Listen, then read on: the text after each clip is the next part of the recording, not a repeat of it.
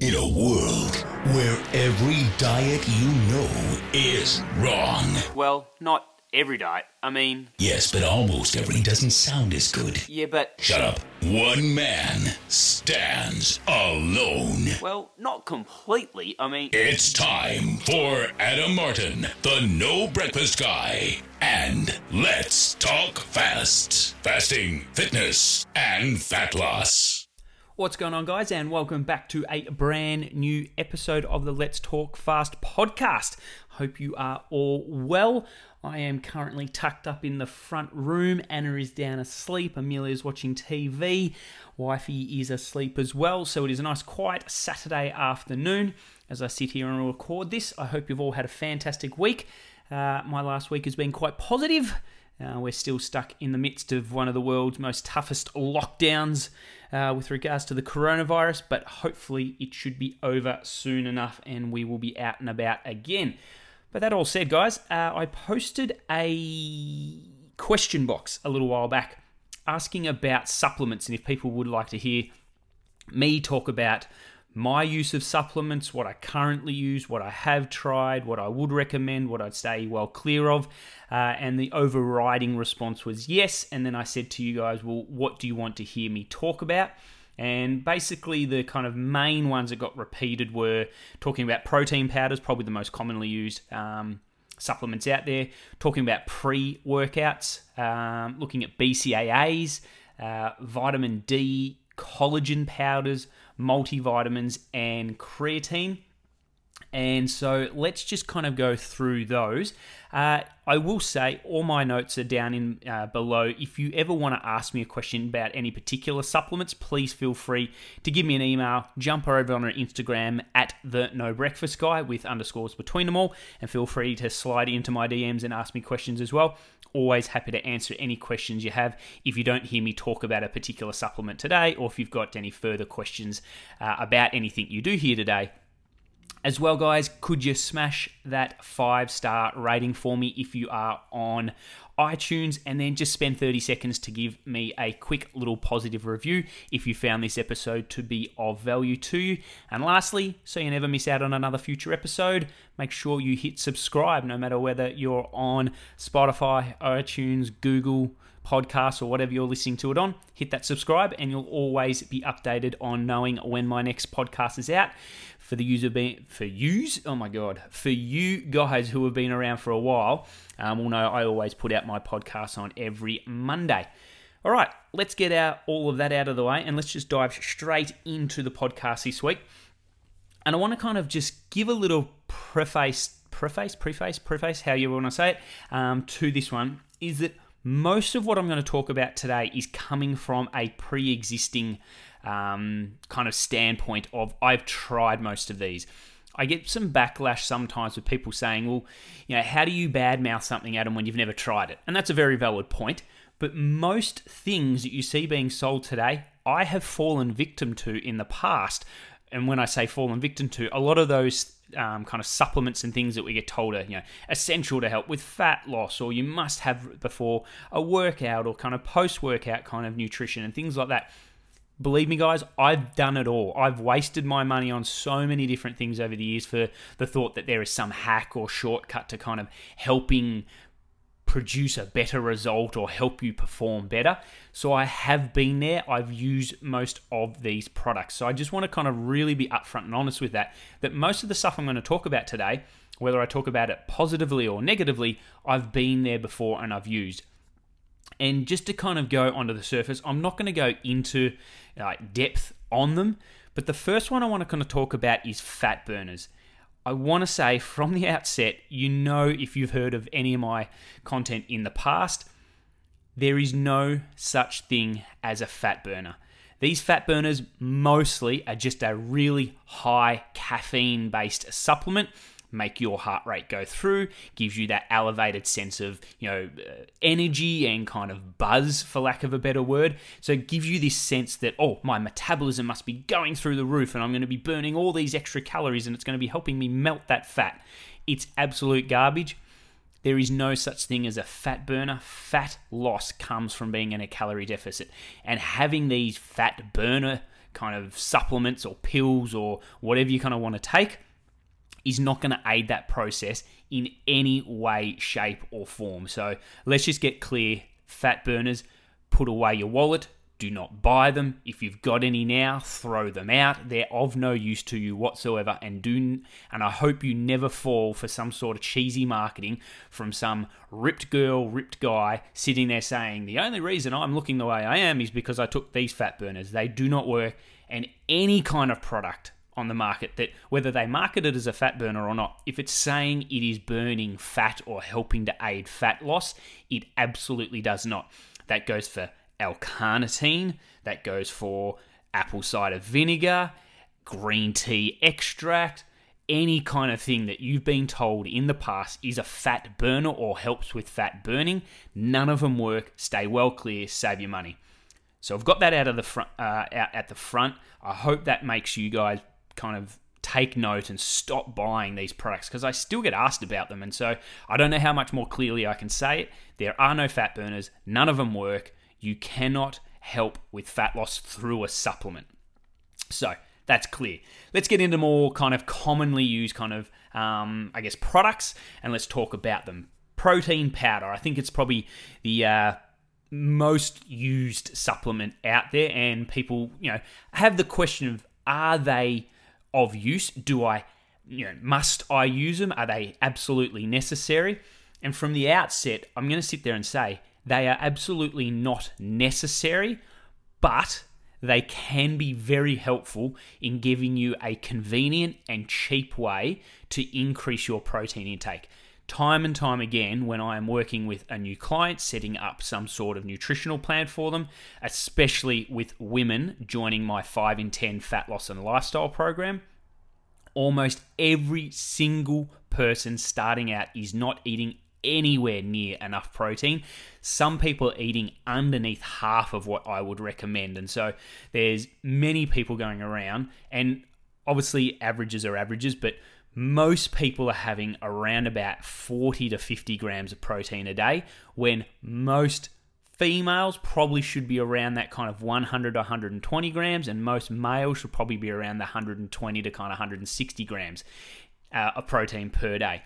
Now I work on the uh, presumption that most people should start at around 1.5 grams per kilogram of body weight. I've said this in previous podcasts and kind of in my own content and what I've been talking about for years. In that, if you have over 20 kilos of weight to lose, you should work your 1.5 grams per kilogram on what your goal weight is going to be. So, if you should be 60 kilos and you're currently sitting around about 90 kilos, don't work on a 1.5 grams per 90.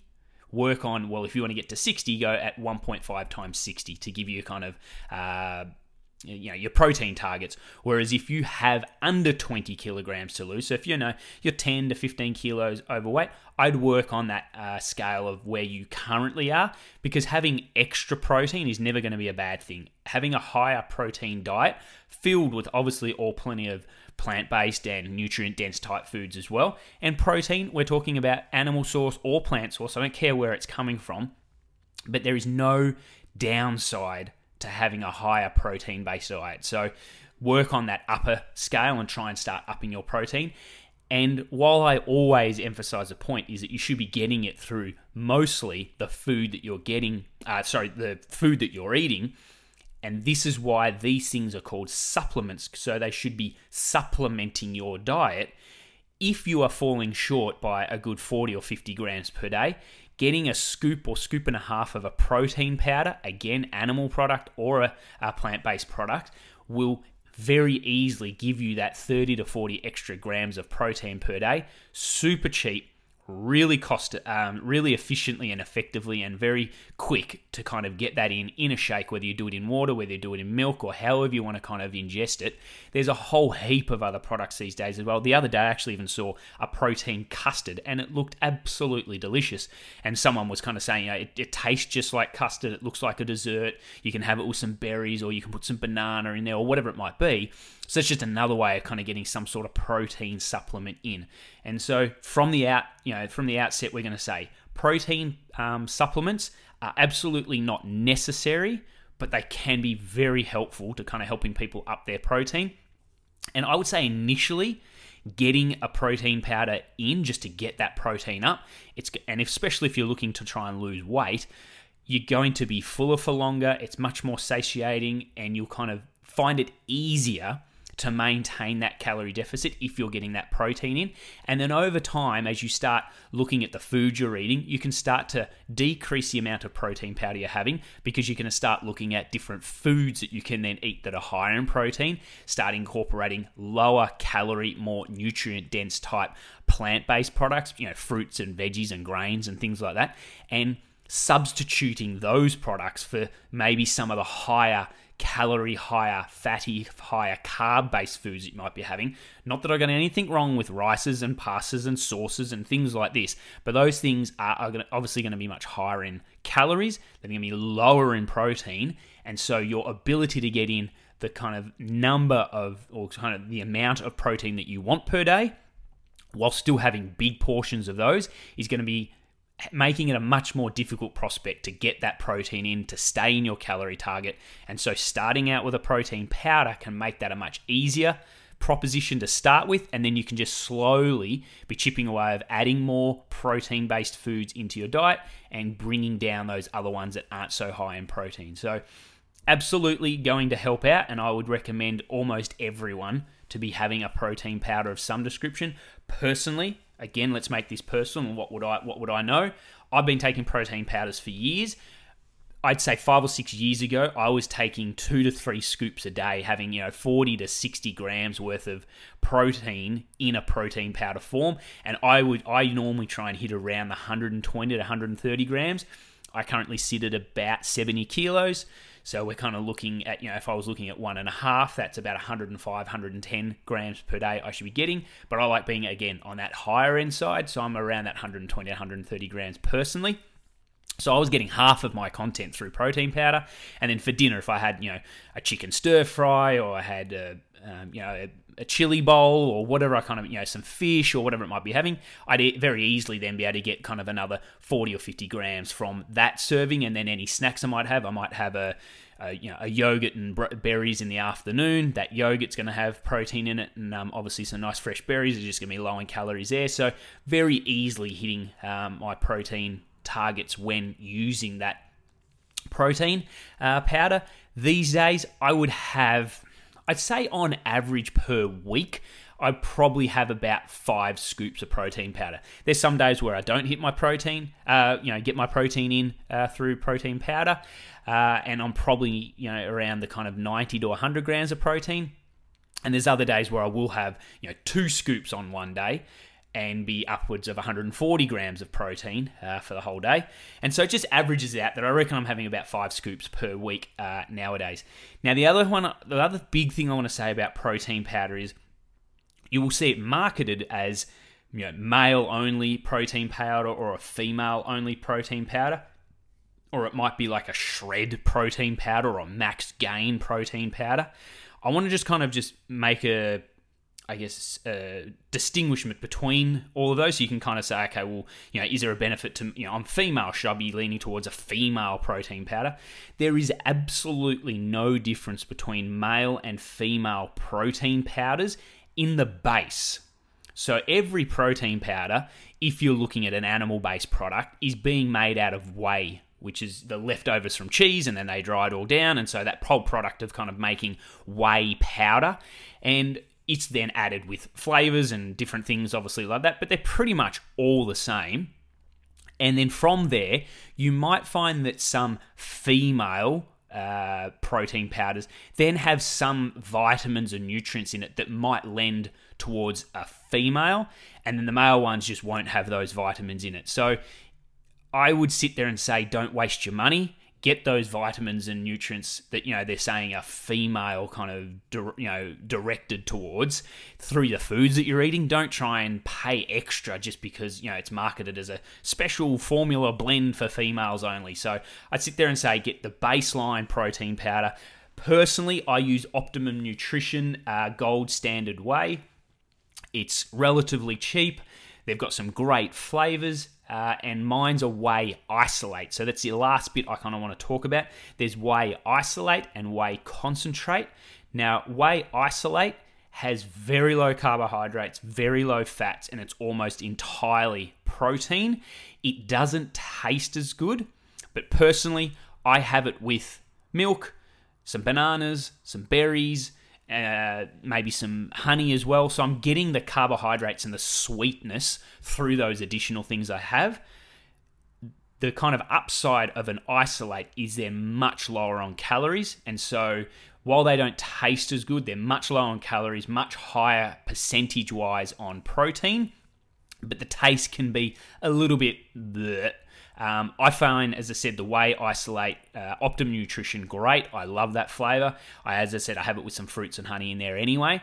But a whey concentrate has less protein in it as a percentage of the total, and it's got more carbohydrates and a little bit more fat in it, and that's where the extra flavor comes in. Like whey concentrates almost taste like ice cream and like a really good milkshake. Like they're absolutely delicious but they do tend to be higher in calories. Now, again, there's nothing wrong with that, and if you can make that fit into your daily routine and your daily you know, calories and things like that, then absolutely go for it. But personally, I'm not a big one for drinking my calories. I like to eat my calories. So my protein powder is there for a pure reason to get some protein in. I'm not usually using it as a way to, ooh, I'm going to have a really nice kind of smoothie or something today. Now, sometimes I do, but normally it's just there. I've got to get a, get a, get a good uh, hit of protein in, I always use two scoops, some milk, maybe as I said, a banana and some um, honey or something, or some berries and some honey, whiz it up and then get it down.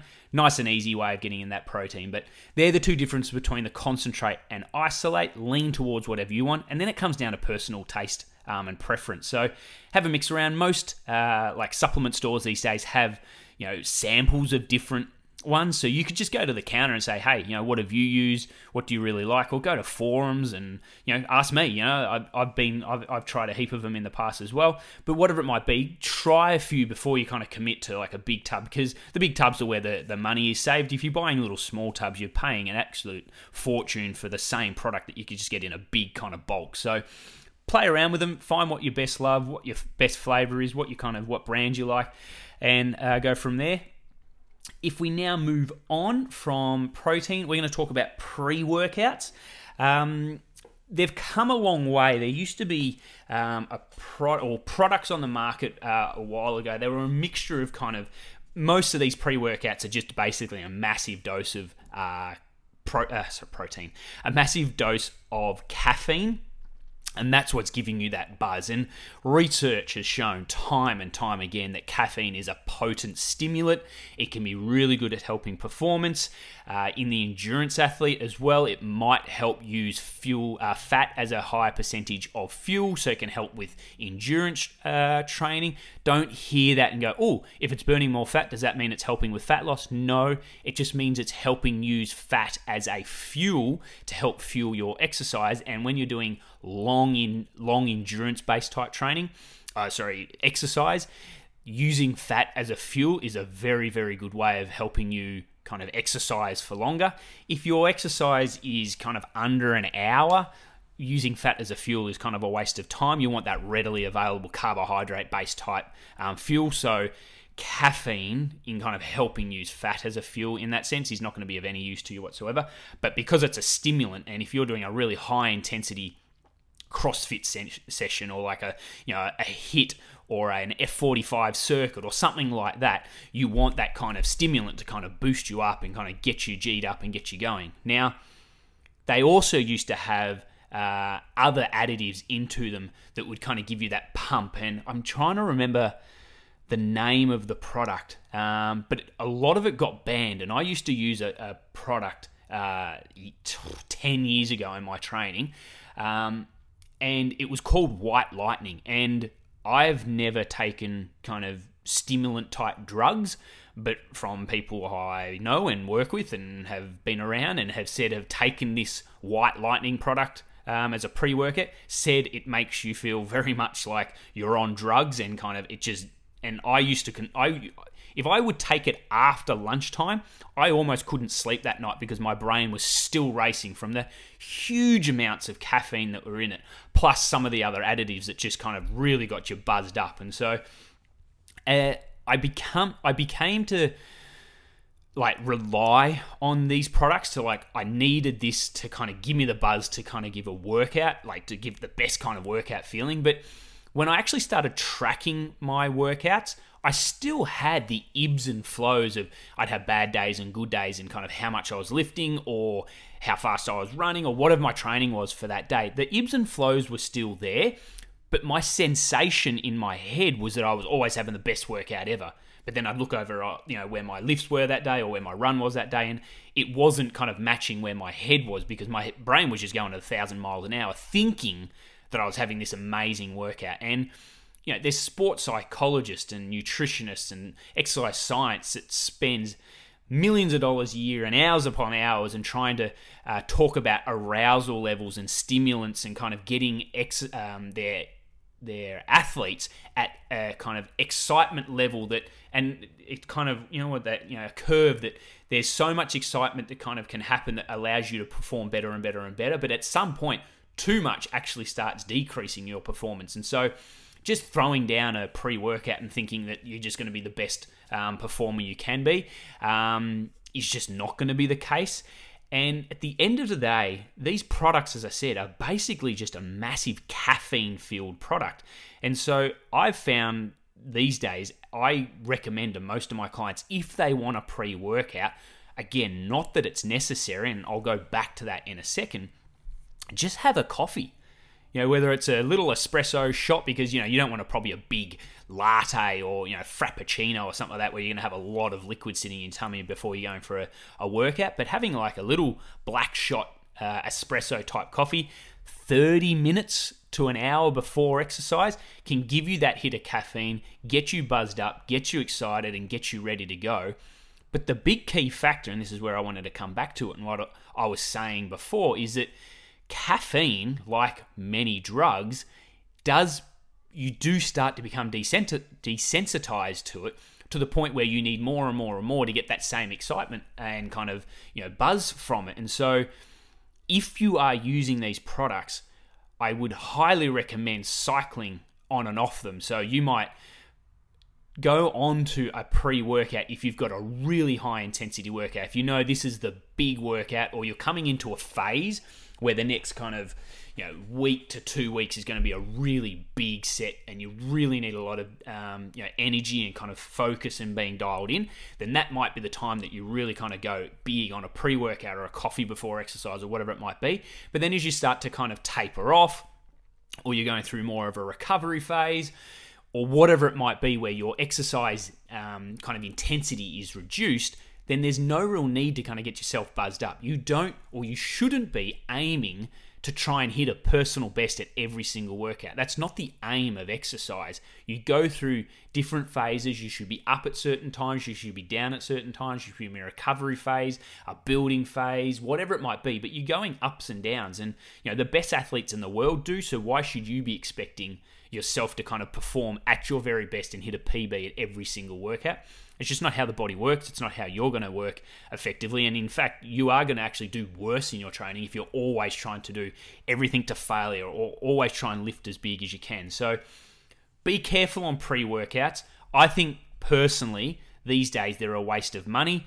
You know, you can get, uh, you know, what are those Nespresso little pods? You know, buying a heap of them and I mean, doesn't even have to be a Nespresso, which is the quality brand. Get some of the cheap rip-offs of those, and those things can be 20 or 30 cents a pod. And so just throw that in, a bit of water, there's your kind of espresso coffee.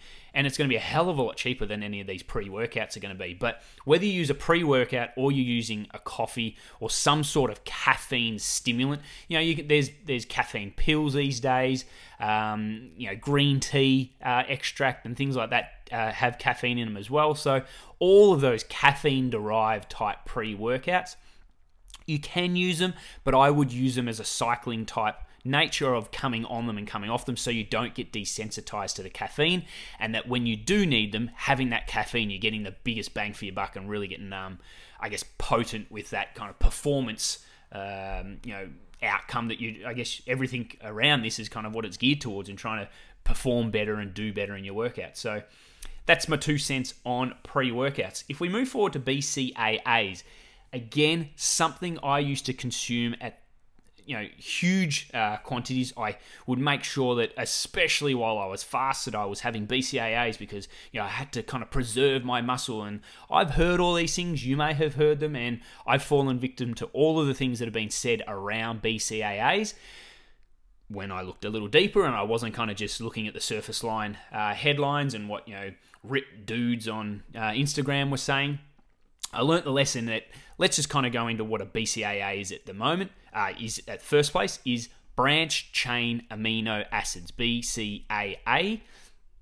Basically, branch chain amino acids, in particular the essential branch chain amino acids, are the ones that our body can't make themselves, and they are the building blocks to helping you build or maintain your lean muscle mass.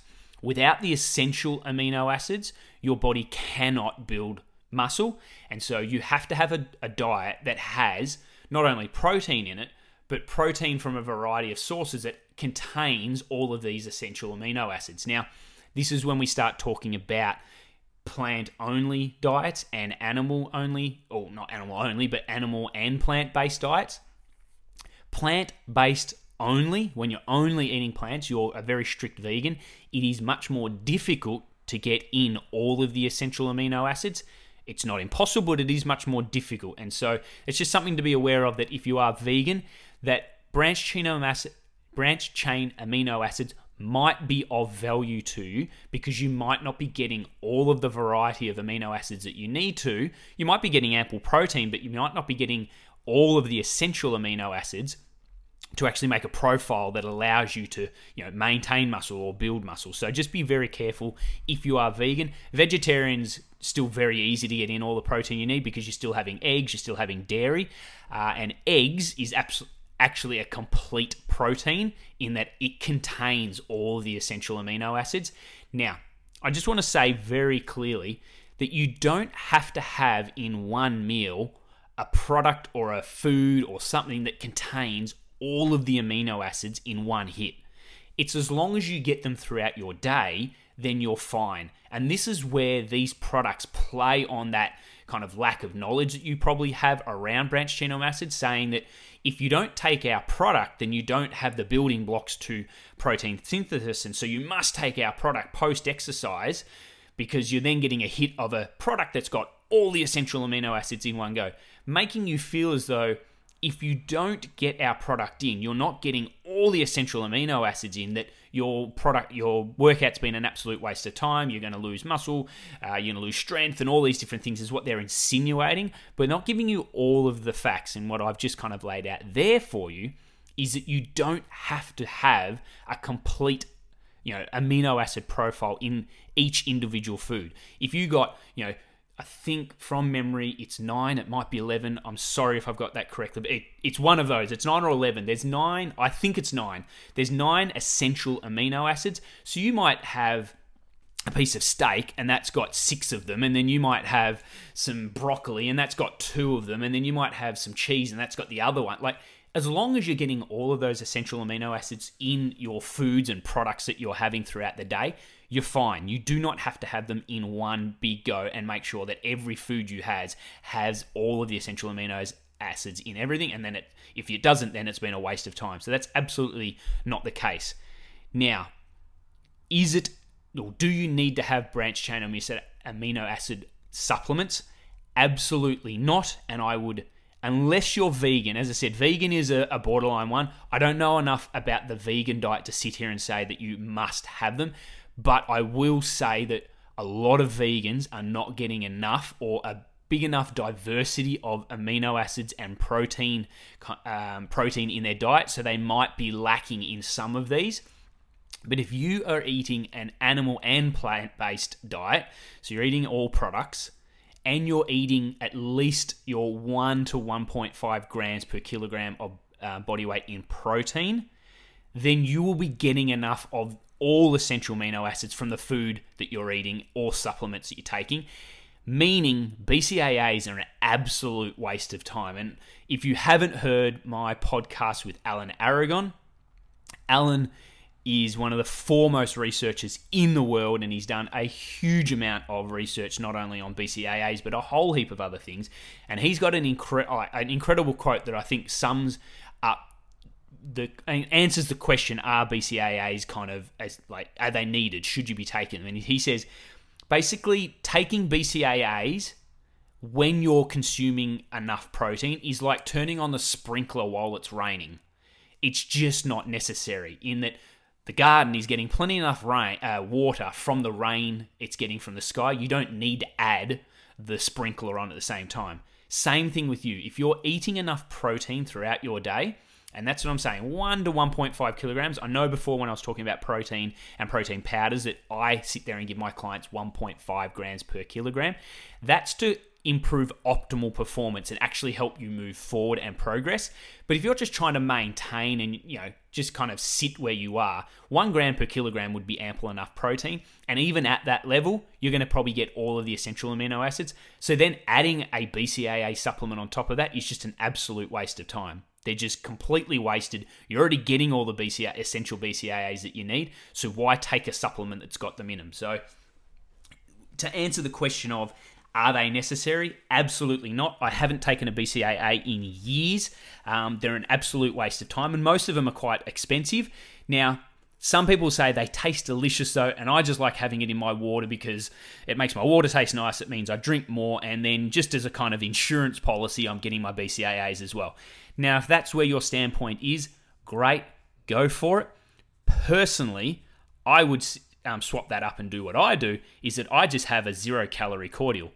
I'm like you. I mean, I love water. I've got no problems with water, but having something that tastes a bit sweet is always nice. And so I always just add a little bit of raspberry or tropical or lemon kind of flavored zero calorie uh, cordial into my water, and that gives me my flavor there. I know I'm getting enough protein in, so I don't need to waste my money on the BCAAs. And like a zero calorie cordial is far cheaper than a BCAA supplement. So if you're not the fan of water and you go, hey, well, I've heard these BCAAs taste really nice, yeah, they do, but just have some cordial instead of uh, the BCAA. So steer clear of BCAAs, save your money. If you're vegan, just be mindful that you might not be getting enough um, protein and enough variety uh, and diversity of protein that you might be lacking in some of these. So maybe a BCAA might help you out. I'm going to talk very quickly on, excuse me, on vitamin D. I don't, again, know anywhere near enough information on it to kind of sit there and say to you, here's the ins and outs of vitamin D. This is the brand that you should be having. This is the amount of vitamin D you should be having. I just want you to understand that vitamin D is crucial in your health and well-being, not only for your bone health, but there are many, many studies starting to come out because I'm getting more and more fascinated about mental health and people's, uh, you know, struggles with mental health these days, and why have we seen such a huge increase in mental health? Now, there are correlational studies, and you've heard me say time and time again that correlation does not equal causation, but to say, or to go further on that and say, when we're looking at more and more people who are suffering from mental health issues, a lot of them are low on vitamin D. Now, why might that be the case? Well, a lot of people who suffer from mental health issues aren't people who go outside very much, might be quite recluse and stay inside, stay antisocial and, you know, stay within themselves. We get a lot of our vitamin D from being outside and being in the sun and you can get pretty much your hit of vitamin D by being out in the sun and exposed to sun for about 20 minutes a day.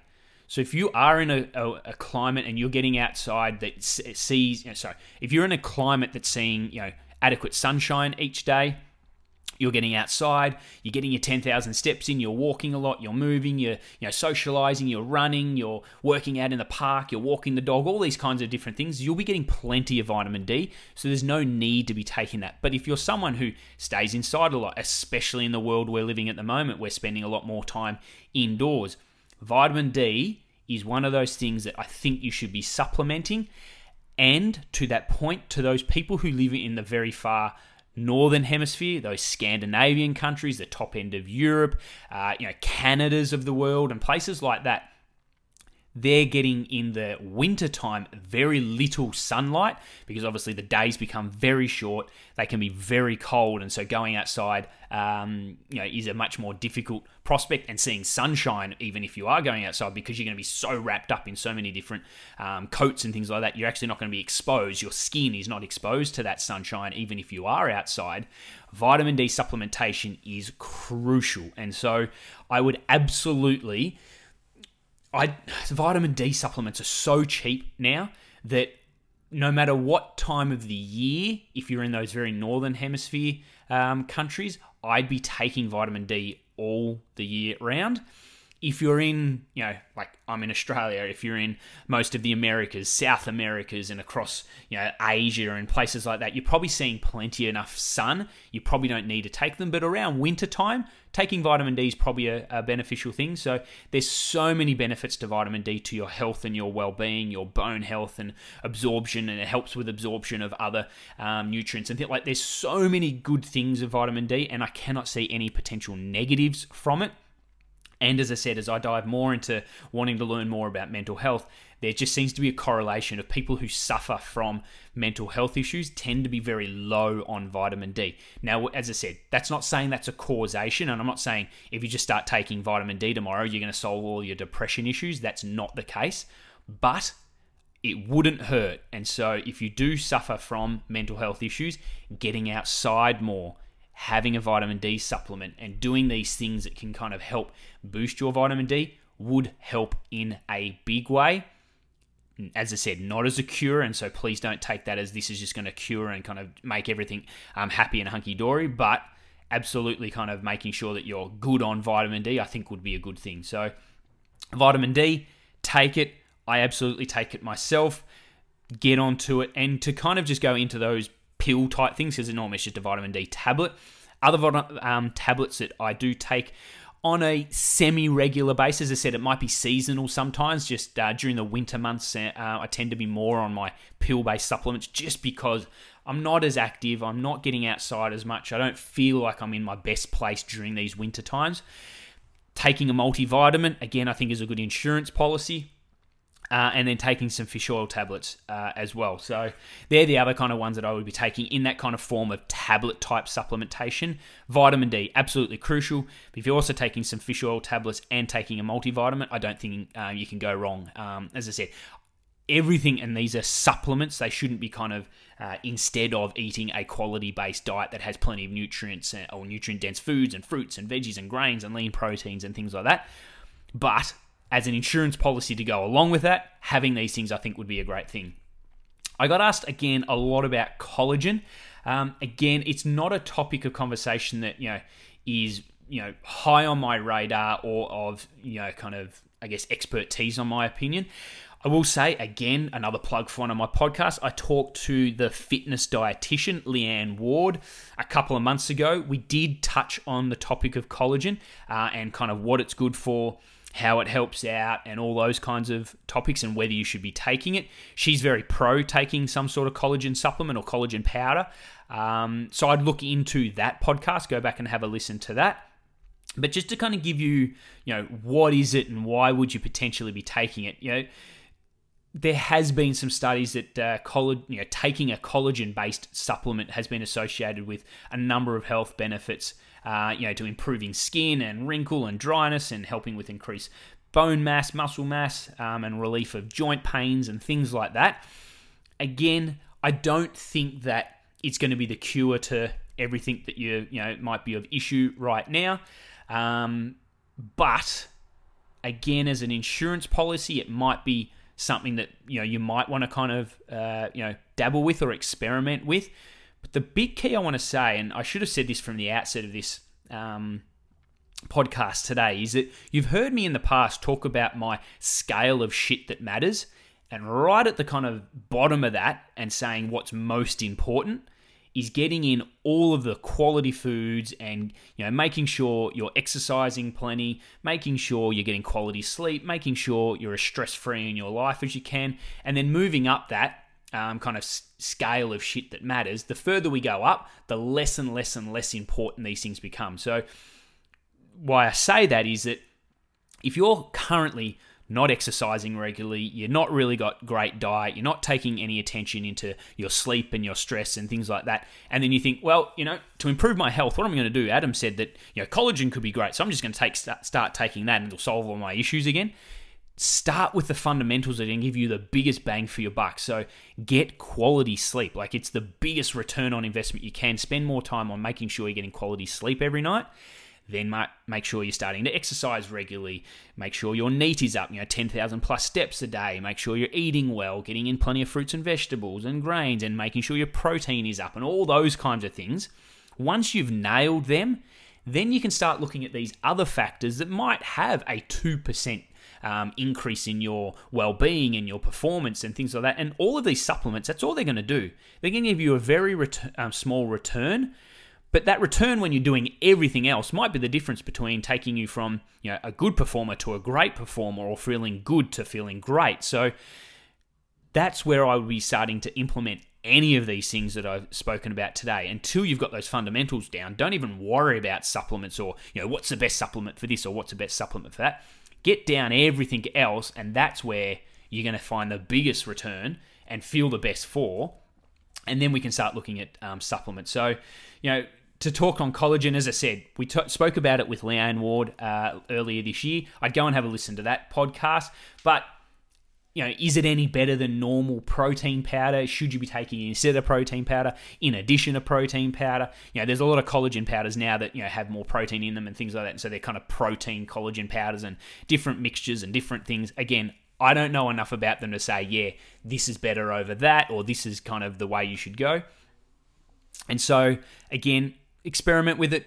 Go down to your local um, um, you know, um, you know, nutrient store, nutrient store, supplement store, and things like that. Ask them about it. Do some more research on your own. But I've kind of given you a highlight of kind of what they might help with, but that's kind of where uh, I'm at with collagen. Um, the last thing I want to talk about is creatine. Um, it's single-handedly, I, I, I'm pretty confident I can say that that creatine is probably single-handedly the most researched supplement in the world. And time and time and time again, it has been shown to increase performance. Hands down, the number one product you can be taking to increase your performance in your exercise, mostly in short burst exercise, so working out in the gym and doing strength training, albeit short kind of interval training on a bike or going for runs and things like that absolutely will have a return on your performance. And a return on your performance it will be quite noticeable um, in in the short term but kind of continuing along from there. Now what is creatine? To simplify this as best as I can is that think of your muscle as an engine and in that engine you've got to give it fuel that fuel that our engine uses or that our muscle uses basically comes in the form of ATP, adenosine triphosphate, if I am correct. And creatine basically is a precursor to making that reaction happen. So the more creatine you have, the fast or kind of the more you can push that uh, equation moving forward, so the more energy you'll have. That's a really simplified version of kind of what that all is but kind of think about I don't know if this analogy is going to work for people listening in, but if you're a car person, it might kind of work for you. That imagine a normal engine and then you put a turbo on it. That turbo forces cold air into the engine to make that engine got has more power. If you've got more air, it mixes with the fuel, and then that fuel then obviously gives you more power. It's exactly the same thing as kind of what creatine is doing inside the muscle. And so if you have more creatine available, it means you've got more ability to have more contractions going on. Therefore, you're going to feel stronger. You'll get more reps out. You'll be able to run faster or perform um, at a higher intensity level. Now, I say all that and you go, oh my God, I've got to go out and get some creatine right away now. I haven't taken creatine in 10 years. Again, everyone tries to look for the hack or the shortcut that's going to just be the magical thing that's going to help them perform better, get results faster at the end of the day, the fundamentals are what are most important. Putting in consistent work in the gym, having a periodized program that is helping you progress forward in your strength training or your running, having consistent running going in and having different sessions that are helping you build speed and everything I talked about in last week's podcast around becoming a faster runner, helping to build speed, endurance, your lactate threshold, your VO2, and all those different things are going to help with your running. Until you've got the basics down, I think it is a complete waste of your time of taking a creatine supplement to help kind of boost your performance. Will you see a p- performance in boost if you're just going to the gym once a week? Probably not. But if you are someone who is routinely going to the gym three to four times a week, you've been consistent with that, you feel like you've reached a bit of a plateau that your weights, you know, your progress doesn't seem to be happening like it used to. You've been training, you know, really consistent and really well for one to two years straight then taking a creatine supplement will absolutely see an increase in your performance. You'll start to increase your strength again. You'll get more reps out. Your recovery might be slightly better. And so you might find that taking a creatine supplement could be something that could really help you out. But unless you've got that base down, do not bother taking them. As I said, I don't personally, my um, progress is still moving forward in with regards to my running. Obviously, I haven't been in the gym for quite some time but I just don't take a creatine anymore because I just don't feel the need to because I'm just not in a position in my head where I think, oh, I'm just not getting enough, you know, results out of my my training anymore. It's just not a factor that I'm even thinking about uh, these days. So for the average Joe Blow, I don't think creatine is of any use to you. But as I said, if you're routinely hitting the gym and you want to keep pushing forwards and you've just found yourself at a bit of a plateau, I think absolutely taking creatine could be of use to. How do you take it? Well, a lot of people try and sell you the idea that you have to, you know, load, have a loading phase on it, and then kind of cycle in and out of that. Basically, they're just trying to make you use more of their product, so you come back and buy more of it. Start taking five grams of creatine per day, and stick to five grams of creatine per day every single day. There's no need to make that go up or down or change that in any way, shape, or form. The next part will be do you take it pre, do you take it during, do you take it after exercise? Again, it doesn't matter whatsoever. It tastes vile. So, however you want to try and get it in, I used to put it in with my protein powder and I just mix it in through there. It's very grainy, so it doesn't dissolve very well. So, having it in like a protein powder, you can kind of just throw it down and you won't kind of notice it there. I used to also try it with water, but then it just sit at the bottom. You get all these kind of, it was like grainy sand at the bottom of the kind of mixture. Uh, other people say they had it with apple juice because you know, apple juice was sweet. That kind of helped out. So there's different ways of kind of taking it. Again, there's no more effective way at taking it. Just get it in five grams per day whenever you get it in, and it'll kind of load your muscles up with more um, creatine that will then help you in your performance. So that's creatine. So I'm pretty sure I've gone over most of the things that were asked about. We talked about protein, we talked about pre workouts, BCAAs, vitamin D, and then fish oils and multivitamins, uh, collagen, and creatine. Honestly, I think that's all there really is. Again, we started off the topic, uh, or sorry, the episode about uh, fat burners and those kind of products. Uh, that's kind of, I think, everything that I can think of with regards to supplements. As I said, if I've missed something and you're like, hey, you didn't talk about this, feel free to hit me up. My email's down below. I'll answer any questions you got or slide into my DMs over on Instagram. Again, more than happy to answer any questions you got. But I really hope, as I said, from this particular podcast, that I've not only helped save you some time because you can just use this as a reference of, okay, what supplements I'm going to use, you know, what one might benefit me the most. But most importantly, I really hope this has saved you money because it is, a, as I said, a multi billion dollar industry these days. And so many of these companies and Fitspo and influencers and that are you know trying to sell you these products on the idea that you know I got jacked like this because I took this particular supplement. No one you see or no company promoting a product, the person taking it, no one looks that way because of the supplement they're taking. More often than not, they're probably on gear, put that aside, this person has trained for year after year after year after year to get into that shape. That supplement they're taking is not the reason why they got to there. So just please keep your wallet away when you see you know an ad come up on TV or on Instagram or wherever it might be. You do not need any of these products whatsoever.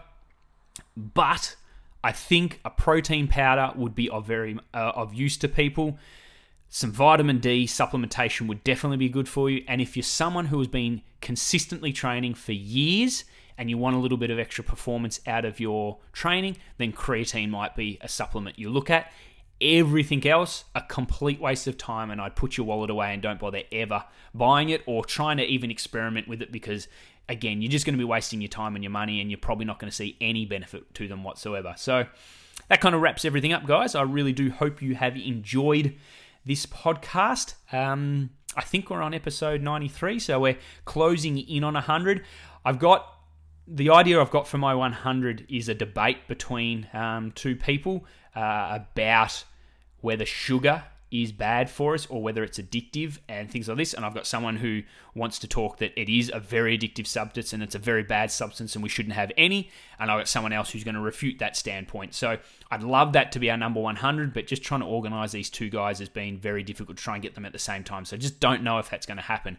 The other thought I've got as my number 100 is I'm getting very close to doing my 1,000 kilometers of running in one year. So I might just kind of have that as a topic of how I ran a thousand kilometers in a year. So I don't know which one's going to come first or how I'm going to get it, but a couple of ideas just for the up and coming big 100th podcast. And if you've been here for every single 93 and you've listened to them all, I really appreciate you being around. Um, I love you all. Thank you so much for the attention that you do give me. And uh, that's been another episode of the Let's Talk Fast podcast. I'll be back next week. I love you all. Bye.